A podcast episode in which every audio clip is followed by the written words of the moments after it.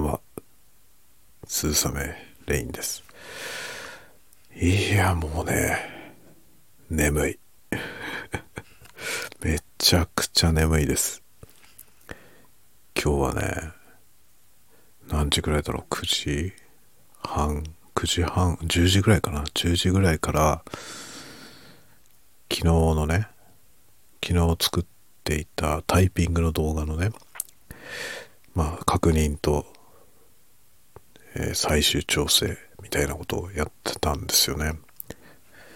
結構ね、40分くらいある動画なんで、で、昨日は、あの、ラフ編集までやって、一応まあレンダリングしたんだけど、チェックをしてなくて、長いからね、あの、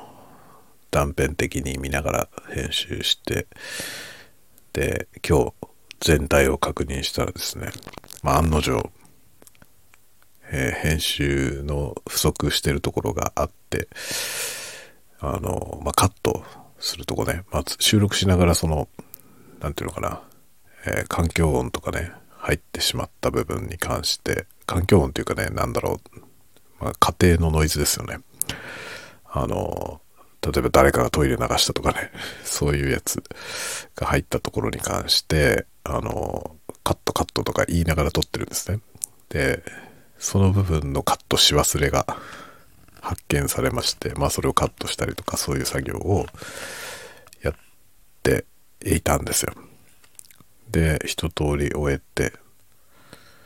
で、今回はですね、いつもはそこから書き出して YouTube にアップしてるんですけど、今回はその書き出しでね、編集ソフトからの書き出しで YouTube オプティマイズがかかるらしいと。で、そこでまあ音量がですね、あらかじめ調整されているということが判明したので、あの、そのようにして書き出した、え、出来上がった映像データからですね、その、えー、書き出しされたファイルに入っている音声をさらにマスタリングするということをやってみました、今回。初めてやってみました。まあでもそれでね、あの、YouTube の規定に引っかかるほど大きくすると、えー、下げられてしまうので、ギリギリの線を狙うというね、そのソフトウェアが最適化したレベルは、まあ、かなり安全を見てですね、バッファーをを残した、えー、まあ、余力のある音量になっているので、それをもうちょっとだけ上げるということ。まあ、ついでにあの、ちょっと色付けっていうかね、して、2ミックスに対しての色付けみたいなことをして、マスタリング、いわゆるマスタリングですよね、の作業をやってみました、今回。なので、なんだろうな、ワークフローをちょっと変えたって感じですね。今まではある程度ね、2ミックスの状態で、あの、作った音を映像とくっつけて、まあ映像編集ソフトではね、音の編集はしないので、まあ、映像と一緒に切るだけの作業しかしないので、音としての調整はもう音だけで先にやってきてあるんですよね。で、そういう状態でいつも作ってるので、あの、その後マスタリングをするってことは今までしてなかったんですけど、今回はマスタリング作業を最終工程に持ってきて、え、やってみました。で、これがどう出るかですね。一応今ね、あの YouTube にアップしましたけど。で、これのね、作業を今してたんですけど、もうね、めちゃくちゃ眠い。あの、眠くなる映像を作っているんですよ。ASMR だからね。あの、うん、超ね、超眠くなるみたいな、触れ込みでね。そういう動画を今作ってたんですけど、もうね、もう実証済みですね。自分がめちゃくちゃ眠くなって、もう作業がままならない状態でしたね。40分ぐらいある映像なんですけど、もう40分ね、フルに見れないんですよ。眠、寝ちゃうから。っていう感じの、もうめちゃくちゃ心地いい。今回ね、あの、映像の方もね、映像の方も、あの、落ち着く、視覚的に落ち着くようなものを目指したんですね。だ照明とかね、を、あの、普段よりもね、あの、なんていうのかな、全体は暗くなるようにして、というのはまあ部屋の電気を消してね、そのライトだけ、ライティングのライトだけにしたんですよね。で、それと間接光のオブジェみたいなものを一つ置いて、それが新しいアイテムなんですけどね、この間買ったやつで、まあ、それはね、ちょっと可愛いんですよ。で、そういうライトを置いて、やってみたんですけど、もう見事に眠いですね。めちゃくちゃ眠い映像が出来上がったんで、ぜひ ぜひね、寝る時に見てほしいですね。寝落ち用っていう意味でいくとね、まあこれも寝落ち用とか言ってますけど、この音声よりももっと寝れると思います。この音声はなんだかんだね、あの、まあ、僕がね、ボソボソ喋ってるから、あんまり何言ってるか聞かないで音だけ聞いてると眠いと思います。眠くなると思いますけど、このね、話してる内容に興味がある人はね、どうしてもこう意味を追っちゃうじゃない？言葉だから。で意味を追っちゃうと、あんまり寝れないかもしれませんけど、タイピング動画はね、ほとんど意味ありませんからね。カチャカチャ音がして、今回はでもそのね、さらにね、音だけじゃなくて、タイプに反応して LED が光るキーボードなんですよ。でそれを薄い暗がりの中でね、薄暗がりの中でそれを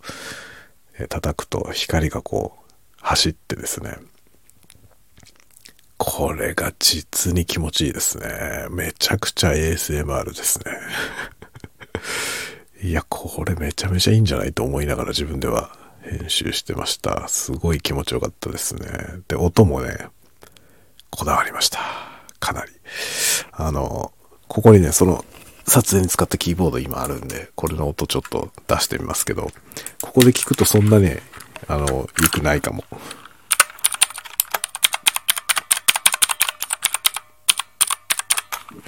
こういうキーボードですね。こういうカチカチいうタイプのキーボードなんですけど、このタイプのキーボードって、あのまあ、好みがね、いろいろあると思いますけど、ちょっと若干ね、あの、耳につく音が出るんですよ。あの、カチカチいう音でね、このカチカチが前、このキーボードの良さなんですけど、これがね、その、ちょっと、そのね、耳につく音域に、こう、キンってくる部分があるんですけど、そこをカットしました。そこをね、イコライザーでね、まあ、イコラ、マニアックな話だけど、あの、タイピング音を普通に収録して、それのですね、あの、スペクトラムアナライザーというね、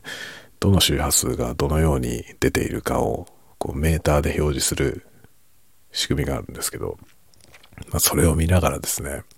その、キンキンいうそのね、不快な音が出ている部分を探して、その不快な領域だけをピンポイントで削りました。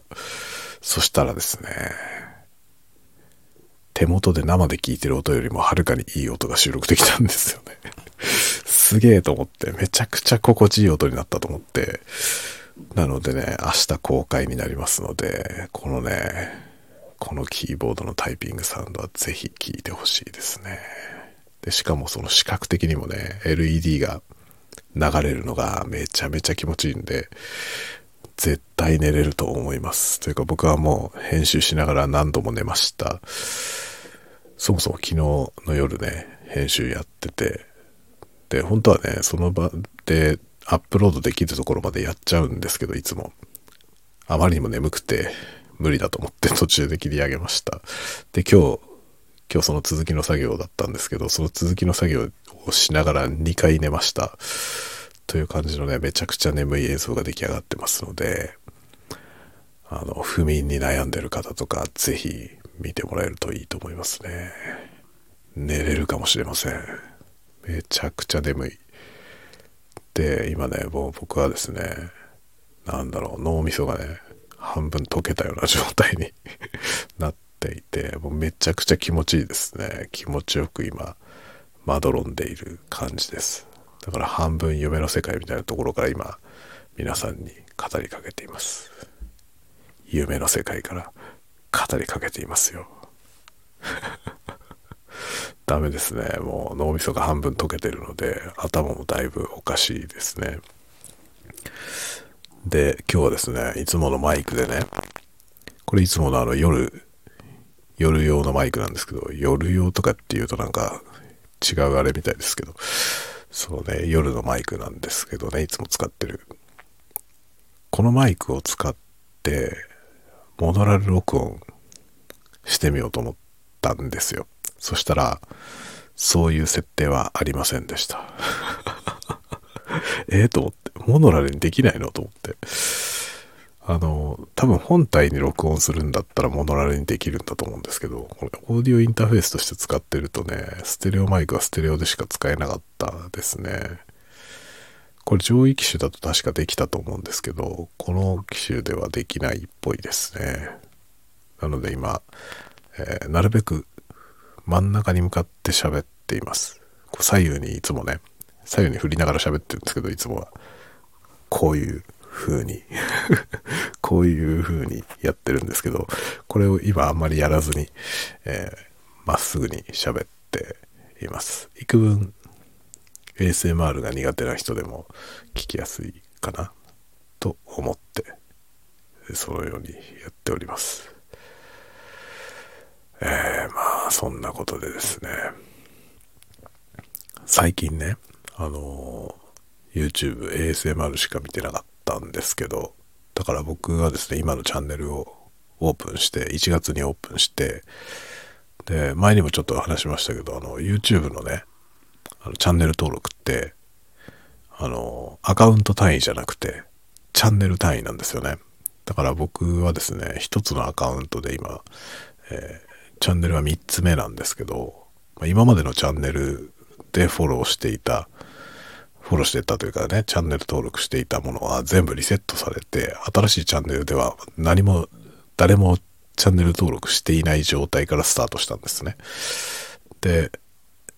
まあ ASMR のチャンネルをやってるので、ASMR の人ばっかり登録してたんですけど、最近ね、あの、音響機器、音響機器の解説とか紹介とかを出している人をあのたくさんチャンネル登録し始めました。国内の人でも結構あの有名な人は大体登録したかな。あの誰か登録して見てるとさそのリコメンドでね似たようなのをやってる人が結構リコメンドされてきますよね。そういうのやつをね一つ二つ見てみて、もうね、2個ぐらい面白かったら全部登録してます。今、どんどんチャンネル登録して、なので、あの、ASMR の人が半分ぐらいで、えー、残り半分が音響関係の人っていう感じになってきてますね。で、結構ね、海外の人をいろいろね、えー、フォローして見てますね。やっぱね、結構面白いものをやってる人が多くてね、海外の人。で、そのね、喋ってるでしょ？まあ、要は、あの、プロダクトの紹介みたいなものね、やってますから喋ってるわけなんですけど、本当にね、多種多様で、あの、収録スタジオみたいなところでね、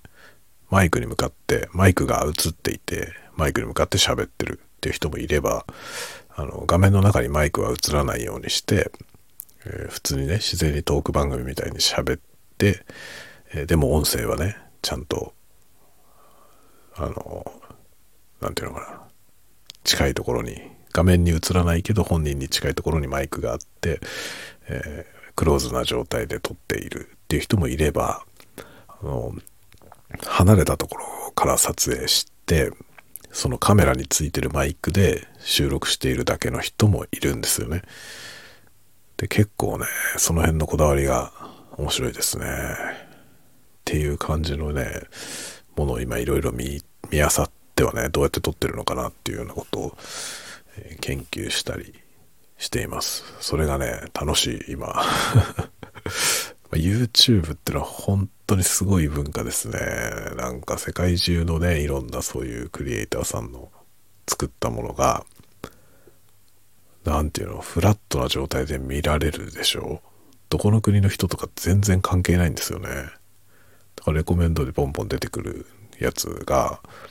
あの、どっかの国籍にこう偏ったりとかあんまりしない。まあもちろん日本に住んで日本人のね、日本語のものを見ることが多いので、やっぱり日本語ののものが多く表示されてる気はしますけど、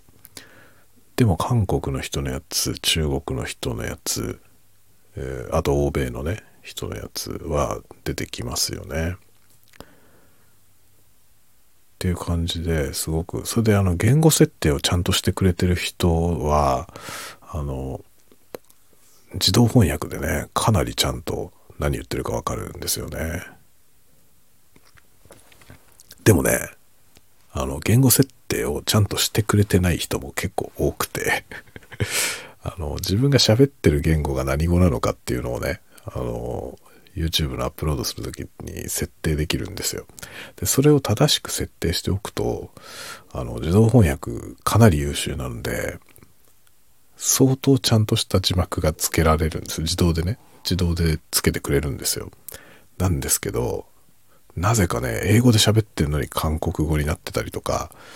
あの、スペイン語になってたりとかね、ベトナム語になってたりとかする人がいて、で、そういうのって、その、その設定されてる言語に一旦翻訳して、そこから別の言語に自動翻訳するっていう2段階になってるんですよね。なので喋ってる言語の設定が違うと、そもそも全然違う言語として翻訳しようとしちゃうんで、まるっきりおかしな 言葉になるんですよ。で、さっきね、さっき見てた人は英語でね、英語で喋ってるお兄さんのやつだったんですけど、なぜか韓国語に設定されていたので、あの、自動翻訳のね、設定でハングルが表示されてるんですよ。で、それを日本語にね、日本語に直したら、その、お兄さんの喋ってる英語を無理やり韓国語として聞いて、作り出したなんか謎の韓国語ですね。それを日本語に翻訳したものすごい文章が、こう、叩き出されていってですね。もうね、爆笑でしたね。ある種の文学だと思いましたね。その全くもう誤解も誤解なわけですよね。コンピューターは忠実ですから、あの、韓国語って設定されていたらですね、それがいかに韓国語っぽくない言語であったとしてもですね、これは韓国語であるはずだと思って翻訳をしてるわけです。一生懸命韓国語だと思って、えー、音声認識をしてるわけですね。で、そして、捏造されたその 謎の韓国語。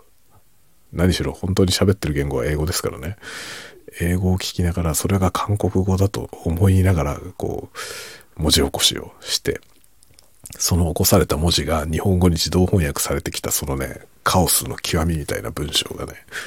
それがね、次々に画面に映し出されていって、僕は爆笑でした。ゲラゲラ笑いながら見てました、さっき。もう何言ってるかは全くわかんないですね。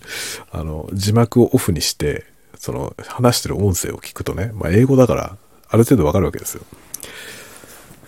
もう英語のまま聞いた方がはるかに聞きやすいですね。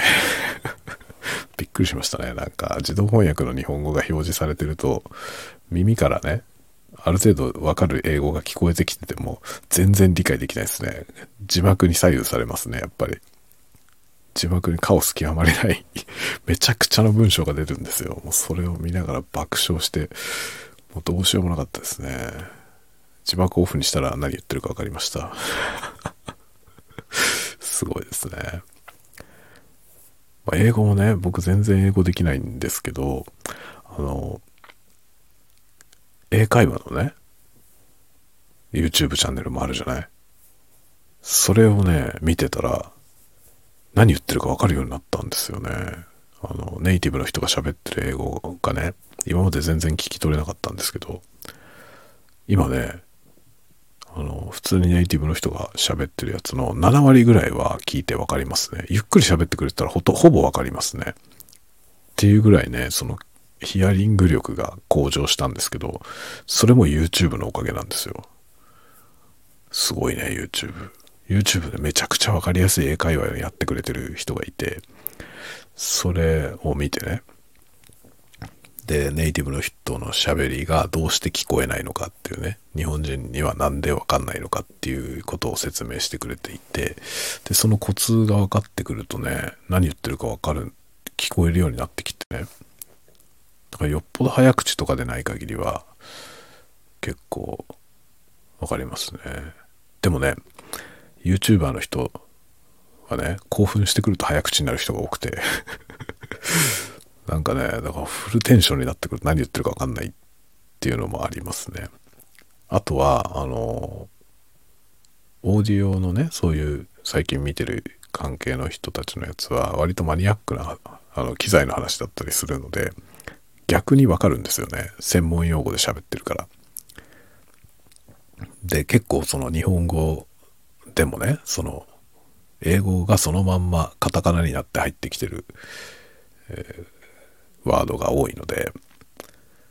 結構英語でねポンポン喋ってても専門的なこと喋ってる部分についてはよくわかるんですよかえってほとんど日本語で喋ってるのとあまり変わんないんですよね言ってる内容がでもねあの人によってはめちゃめちゃジョークを混ぜて喋る人とかいるわけですよジョークが入っちゃうともうわかんないですね。何を言ってるか。ジョークなんだということはわかるんですけど、そのジョークがね、どういうふうに面白いジョークなのかが よくわかんないんですよね。だそこは本当に、なんだろうね、あのうん、難しいとこですね。越えられない壁ですね。それは本当ね、その自動翻訳、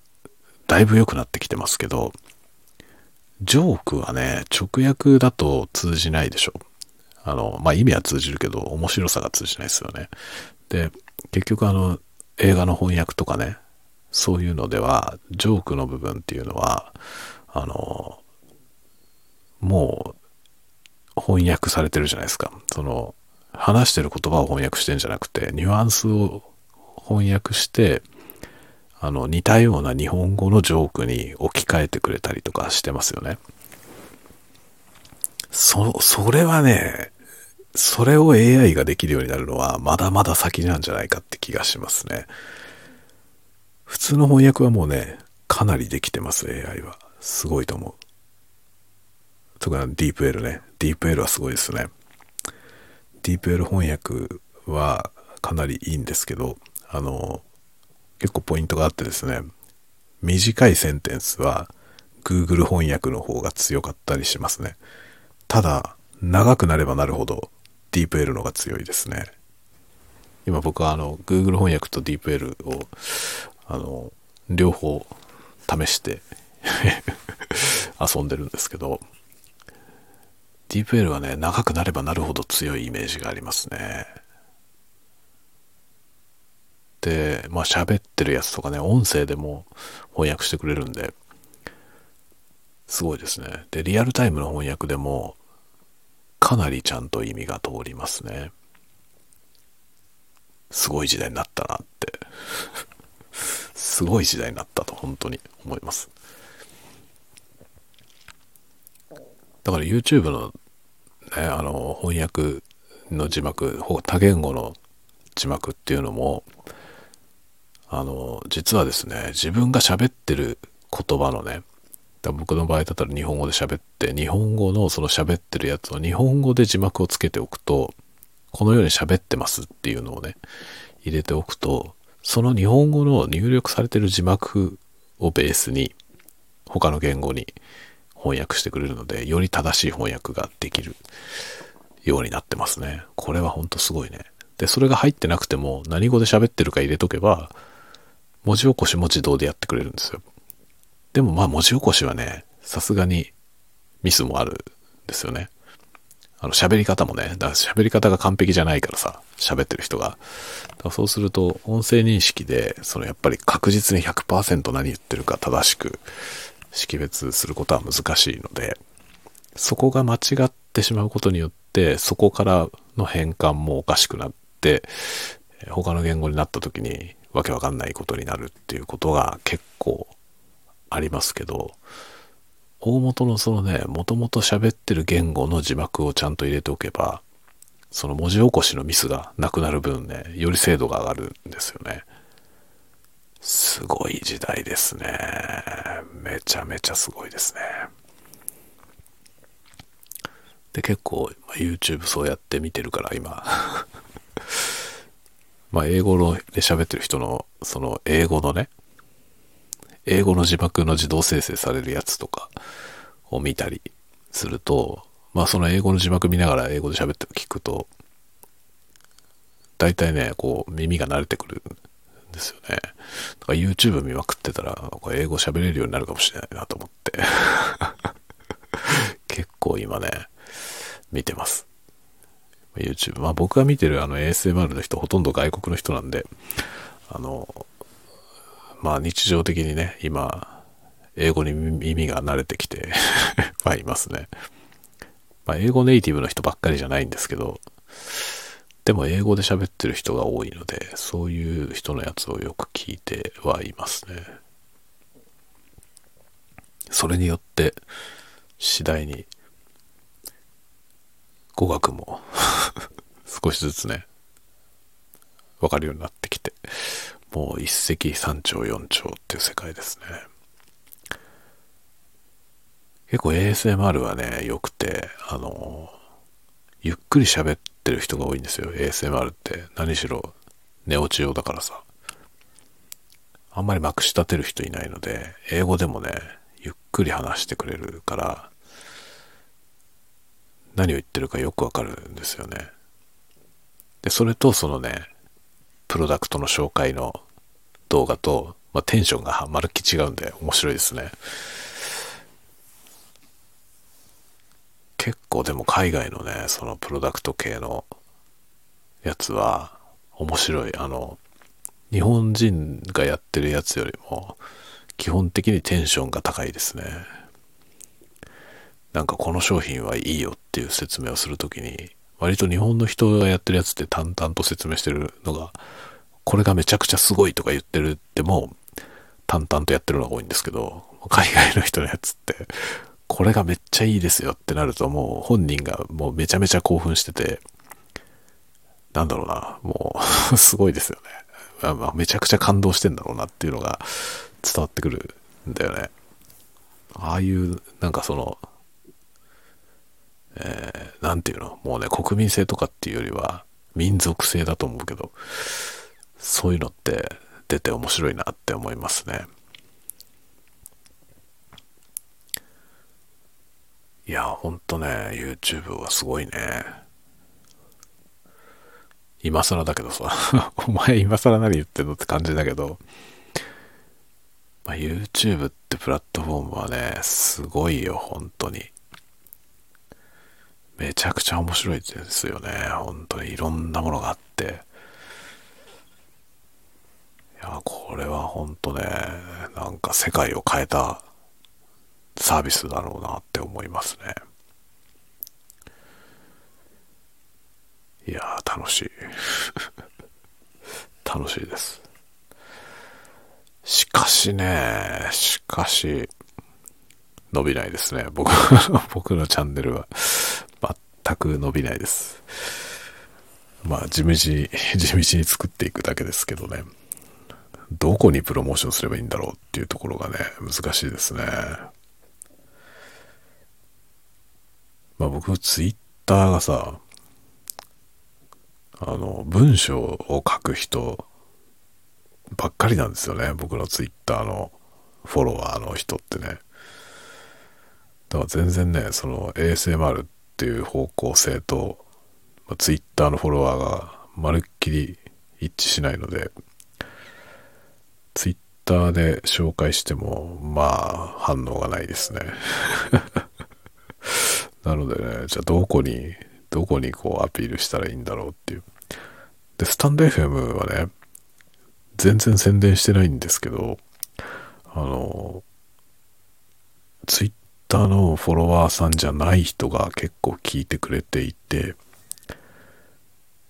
これはもうだからあれですよね。多分スタンド FM のアプリの中でね、偶然見つけたとか、そういう感じで聞いてくれてる人が多いのかなと思うんですけど、これはすごいよね。なんかそういう意味では、なんかスタンド FM ってすごいなって思いますね。割とその、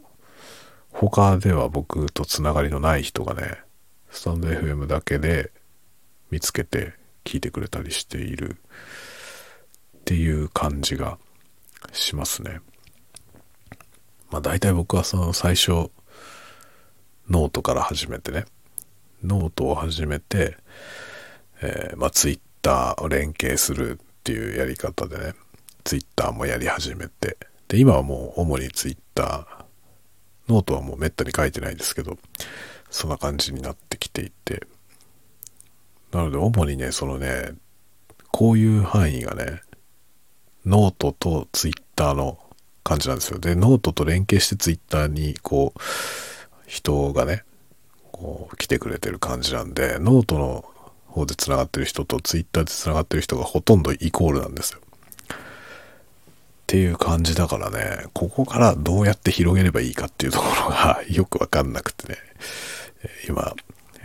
広げあぐねている状況ですね。だからもうすぐチャンネル開設から1ヶ月が経ちますけれども、23日で1ヶ月になるんですけど、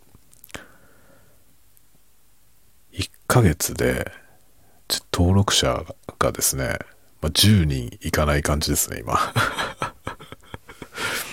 あまりにもちょっとね、想定していたよりもはるかに遅いペースになっていますね。こんなに伸びないとは思いませんでした。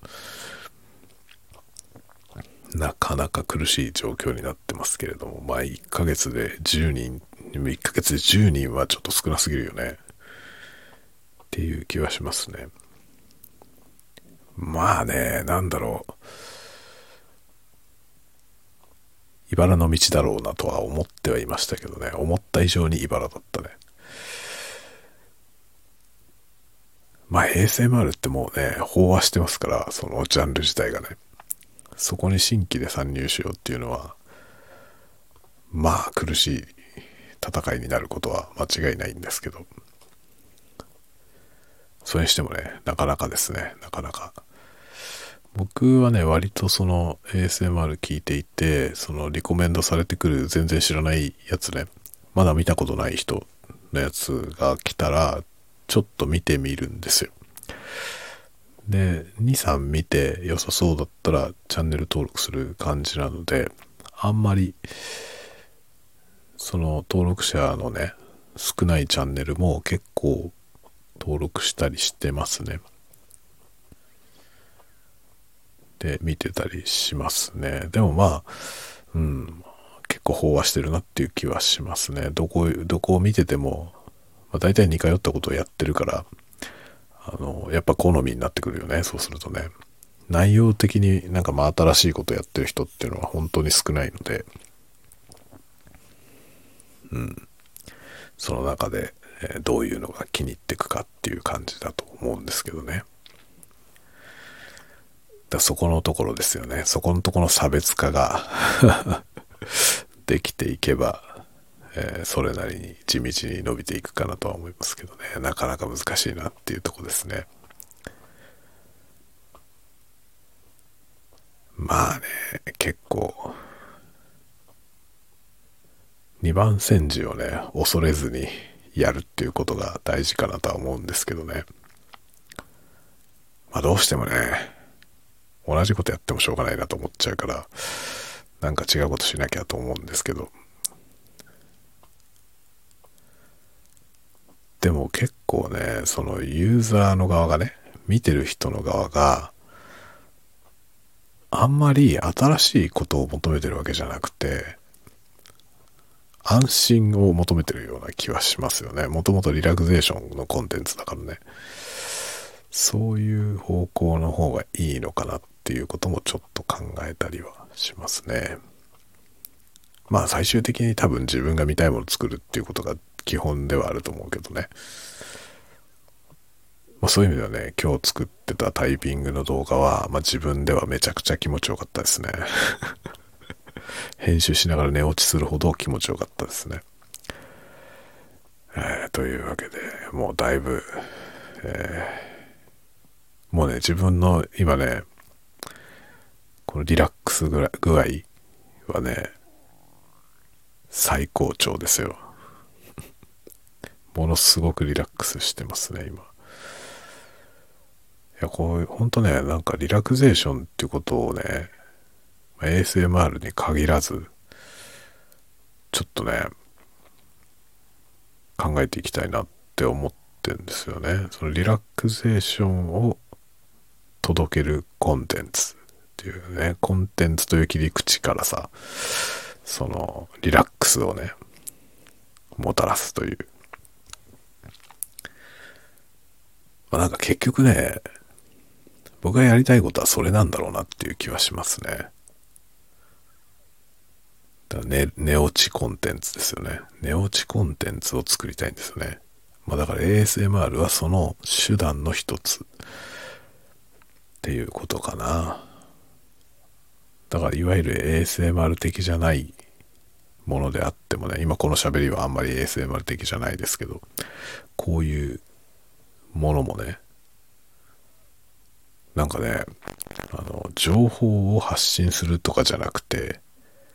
リラックスをね、届けたいっていう思いの方が強いですね。だから話してる内容を聞いてほしいんじゃなくて、この音声がね、なんか安心だったりとかね、えー、落ち着きだったりとかね、そういうものをもたらしたらいいなと思うんですよね。なんか有益な情報が得られたぞとかそういうことじゃなくてね。有益な情報はさ、いっぱいあるじゃない？世の中にね。で。そういうものを配信してる人はいっぱいいるから、なんか今更ね、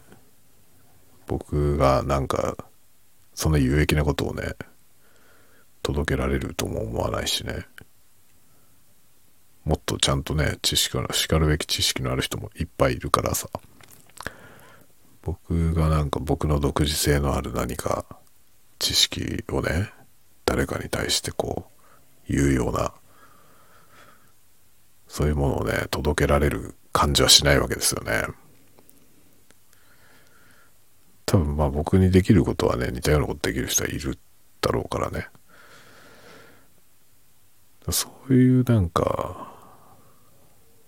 ノウハウとかそういうことじゃないものを届けようとすればね、本当になんか、なんだろうな、別に大して役に立つこと言ってるわけじゃないけど、なんかその聞いている時間が何かね、その聞いてくれてる人に対して、えー、いいものであったらいいなと思いますね。なんだかよくわかんないけど落ち着いたとかね。えー、なんかよくわかんないけど楽しい気分になったとかね。そういうものをね、目指したいですね。まあ小説もね、ちょっとまあそう、小説の方はお落ち着きとはだいぶ違う方向のものですけど、僕ね、基本的になんか僕の作ってるものね、あの、なんかよくわかんないけどっていうそのね、枕言葉っていうんですかね。そういうのがつくようなものをやりたいなとは思うんですよね。なんかよくわかんないけど面白いよねとか、なんかよくわかんないけど落ち着くよねとかね。それがすごくね、目指したい領域かもしれない。なんかよくわかんないものやりたいんだよね、つまりは。だから分かりやすいとか、有益であるとか、そういうものとはちょっと違うものですね。なんかよくわかんないもの。何なんだろうな、これはっていうね。何なんだ、この人はっていう人でありたいしね。まあ何なんだ、この人はっていう人でありたいというよりはね、何なんだ、この人だって言われんだよな。もうだからそうなっちゃっているんだよ。で、それを、の持ち味を活かしたいなとは思いますね。なんか、なんかよくわかんない人である以上はさ、もう、なんかよくわかんないことやりたいよね。若い頃はね、わかりやすいものを目指していたんだよ。これでも。だって分かりやすくないと受けないからさ、一般受けしないじゃない？そうするとお客さんが増えないというね。もうなんだからさ、そう考えるとね、20年以上僕は同じところにいるんですよね。その、なかなか、ね、届かないものをやっているという ことですよね。随分昔から。だからまあベテランですよ。この、この領域のベテランですよ。なんかよくわかんないものを淡々とやり続けて、そしてなんかよくわかんないものを求めている人に、えー、届くという。で、そういう人はめちゃくちゃ少数派なんで、えー、まあだから永久にバズらないですよねま永久にバズらないんだけど、でも、ニーズはあると信じてる感じですね。もうずっと昔からそうやってやってるな。だからまあ音楽もね、ずっとやってたけどね。まあまあ、お呼びじゃない感じだったんですよね。でもね、僕のやってるものを好きだっていう人はいるんですよ。すごいちょっとだけど、少数派だけど、えー、まあ、いる、いるにはいるんですよね。誰もいなかったらね、それはさすがに考えるんですよ、僕も。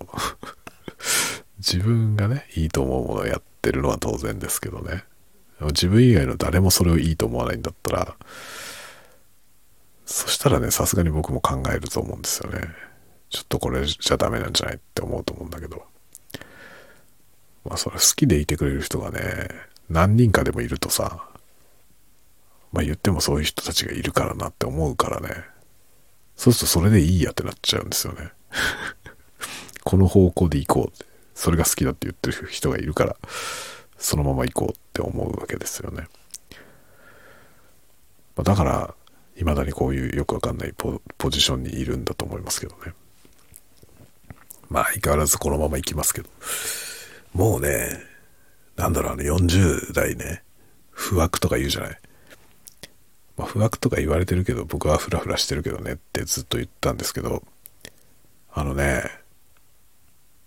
ふわふわしていることに対して不安がなくなったって意味で、不惑なんだなって今ちょっと思った。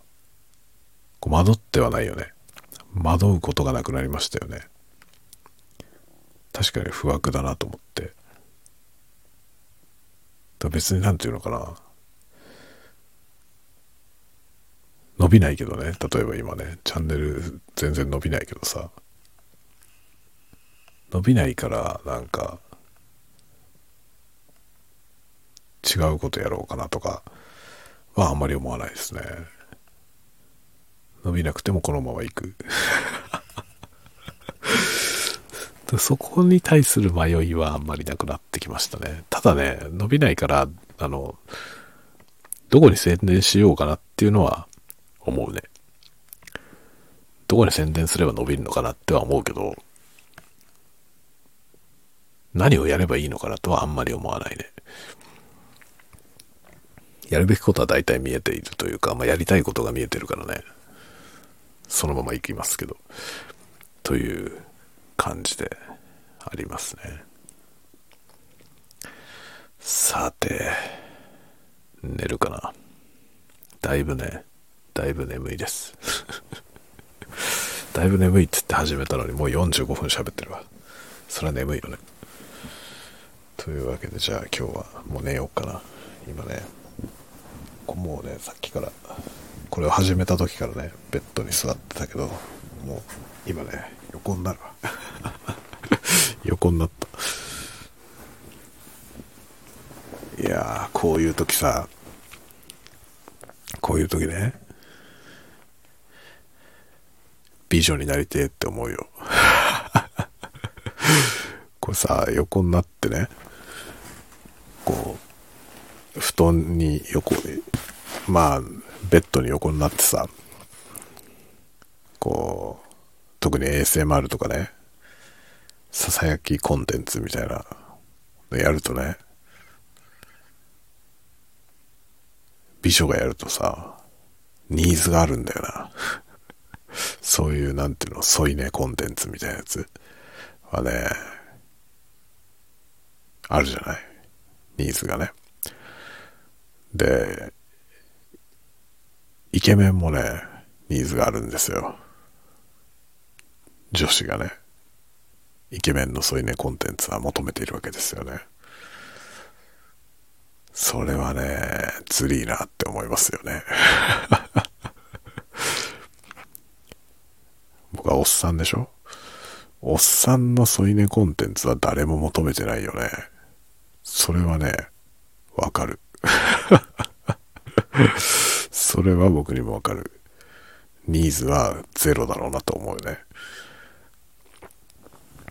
だっていら、いらないもんね。僕、僕も求めてないわ、そんなのは。誰に求められてるか全くわからないね。寝落ちコンテンツ。まあ寝落ちコンテンツはいいけど、添い寝コンテンツはいらないよね。ま今横になったけどさ。そう。僕が横になっていても別に、それは縦になってるか横になってるかっていうことでしかないじゃない。お前の向きなんかどっちだっていいよっていう感じでしょねまあ横になったからといってね、価値が上がらないんですよ、おっさんは。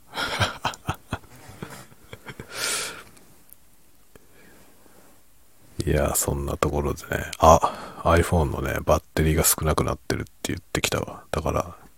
そろそろ終わりますね。じゃあ、えー、また明日、明日は土曜日ですね。明日はね、予定が何にも今んとこないので、何しようかなって感じです。じゃあ、皆さんも